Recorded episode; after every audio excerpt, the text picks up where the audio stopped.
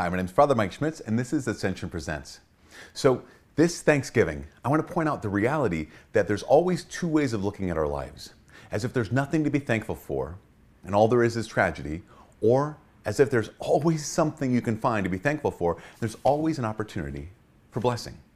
And I want to look at this through a story. Maybe you know, actually, y'all know the story of Squanto. Remember, you know who Squanto was, right? He, uh, in third grade, you probably heard all about him. That he was the Patuxet Indian who was able to save the lives of the pilgrims. Now, you might know that, but here's the rest of his story.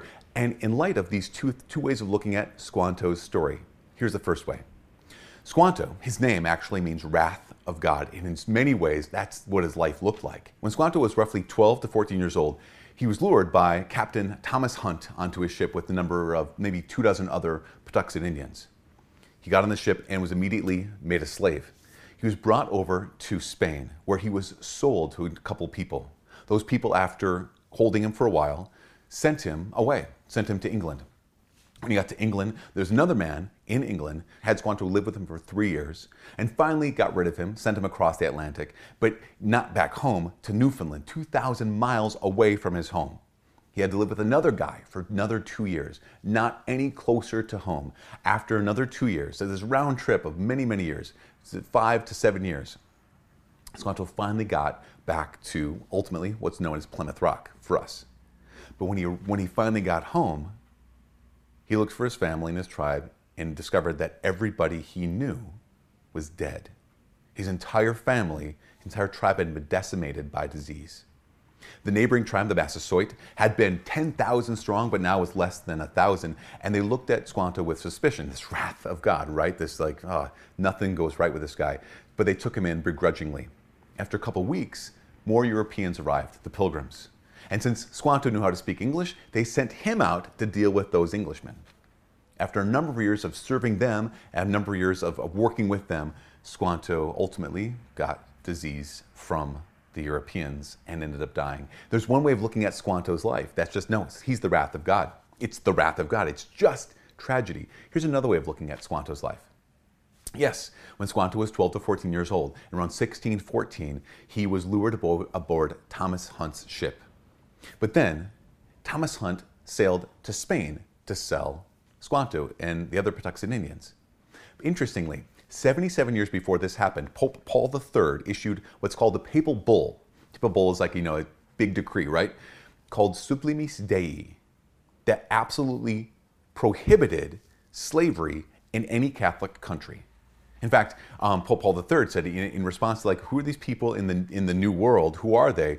He said they are true human beings, and said every effort every initiative on the part of the Europeans to interfere with their lives has to be oriented towards their good, and nothing, in no way, could Europeans were they allowed to exploit the native peoples. Because of this, when Thomas Hunt brought Squanto, the wrath of God, to Spain, the people who bought him were two Jesuit priests, and they bought him in order to set him free. They bought it, they, they purchased his you know, freedom, essentially, and they brought him into their home.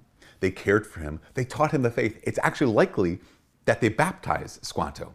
After a, bit of time, they sent him to England because no, crazy. They sent him to England as a free man, so he could travel as a free man. And they sent him to England because his chances of getting back to Plymouth Rock area were most likely if he left from England. When he got to England, there's a man named John Slaney who took him in and allowed Squanto to live with him. He cared for him. He worked, he allowed him to work for him, and he taught him English. After three years of doing this, they finally were able, John Slaney was able to pay for Squanto's way across the Atlantic, but the best he could do was get him to Newfoundland. But when he got to Newfoundland, there was another man named Thomas Herder who took Squanto into his home and cared for him, worked with him. And after two years of finally trying, trying, trying, they were able to get down back to Plymouth Rock. And yes, when he got there, his family had been had, had died and the tribe had died.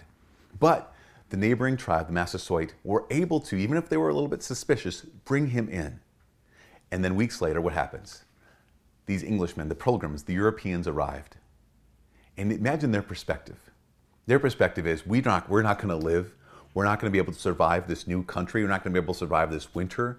And out of the woods walks not only a native to that area who knows how to hunt and how to fish and how to plant, but also can speak perfect Queen's English to those pilgrims, Squanto was embraced. He was, he was, he was seen as a brother to the, to the Massasoit. That he became a brother. And he lived and he died among those pilgrims as brothers and sisters, and among those Massasoit as brothers and sisters. So much so that after he died, Governor William Bradford, who was the governor of the Plymouth Plantation, said of Squanto that no, here's the wrath of God. He said, no, Squanto was a special instrument sent to us of God to provide for our good beyond any expectation. There's two ways of looking at Squanto's life. One is just tragedy and tragedy and tragedy. The other is, wait, there was real tragedy, but also there are people who helped him who didn't need to help him. There are people who, who paid for his freedom who didn't need to pay for his freedom. People who brought him into their home, they didn't need to bring him into their home. People who paid for his, his transportation, they didn't need to pay for his transportation. Yes, while Squanto's life was marked with suffering and real pain and real death, it was also marked by an opportunity to do good, an opportunity to be blessed, an opportunity to not only be helped, but to help other people. And this is how all of us can look at our lives, because every one of us has a life that's marked with tragedy, marked with suffering, and ultimately is marked with death. We can look at our lives and say that ultimately it's just suffering, it's just tragedy, it's just death, or we can look at our lives and say, no, there is real tragedy, there's real suffering, and there's real death, but there's also things to be thankful for. And this is the, the, the invitation for today, on this day of Thanksgiving, or on this season of Thanksgiving, to be able to say, is my life marked merely by suffering, pain, tragedy, and death? Or are there things to be thankful for in the midst of suffering and tragedy and death? The reality is, with Squanto's life, he could have either chosen to say, no, it's just the wrath of God or, no, I'm in this place and I'm going to be the special instrument of God. The suffering that you're going through right now ultimately could lead to someone else having life because of you. On this day, I invite you to make that decision. Is this a life just marked by suffering? Or is this a marked life marked within the middle of suffering? There's also things to be thankful for. That God can work through that suffering so you can be an instrument, a special instrument sent of God to be a blessing and to give life to others. From all of us here at Ascension Presents, my name is Father Mike. God bless and happy Thanksgiving.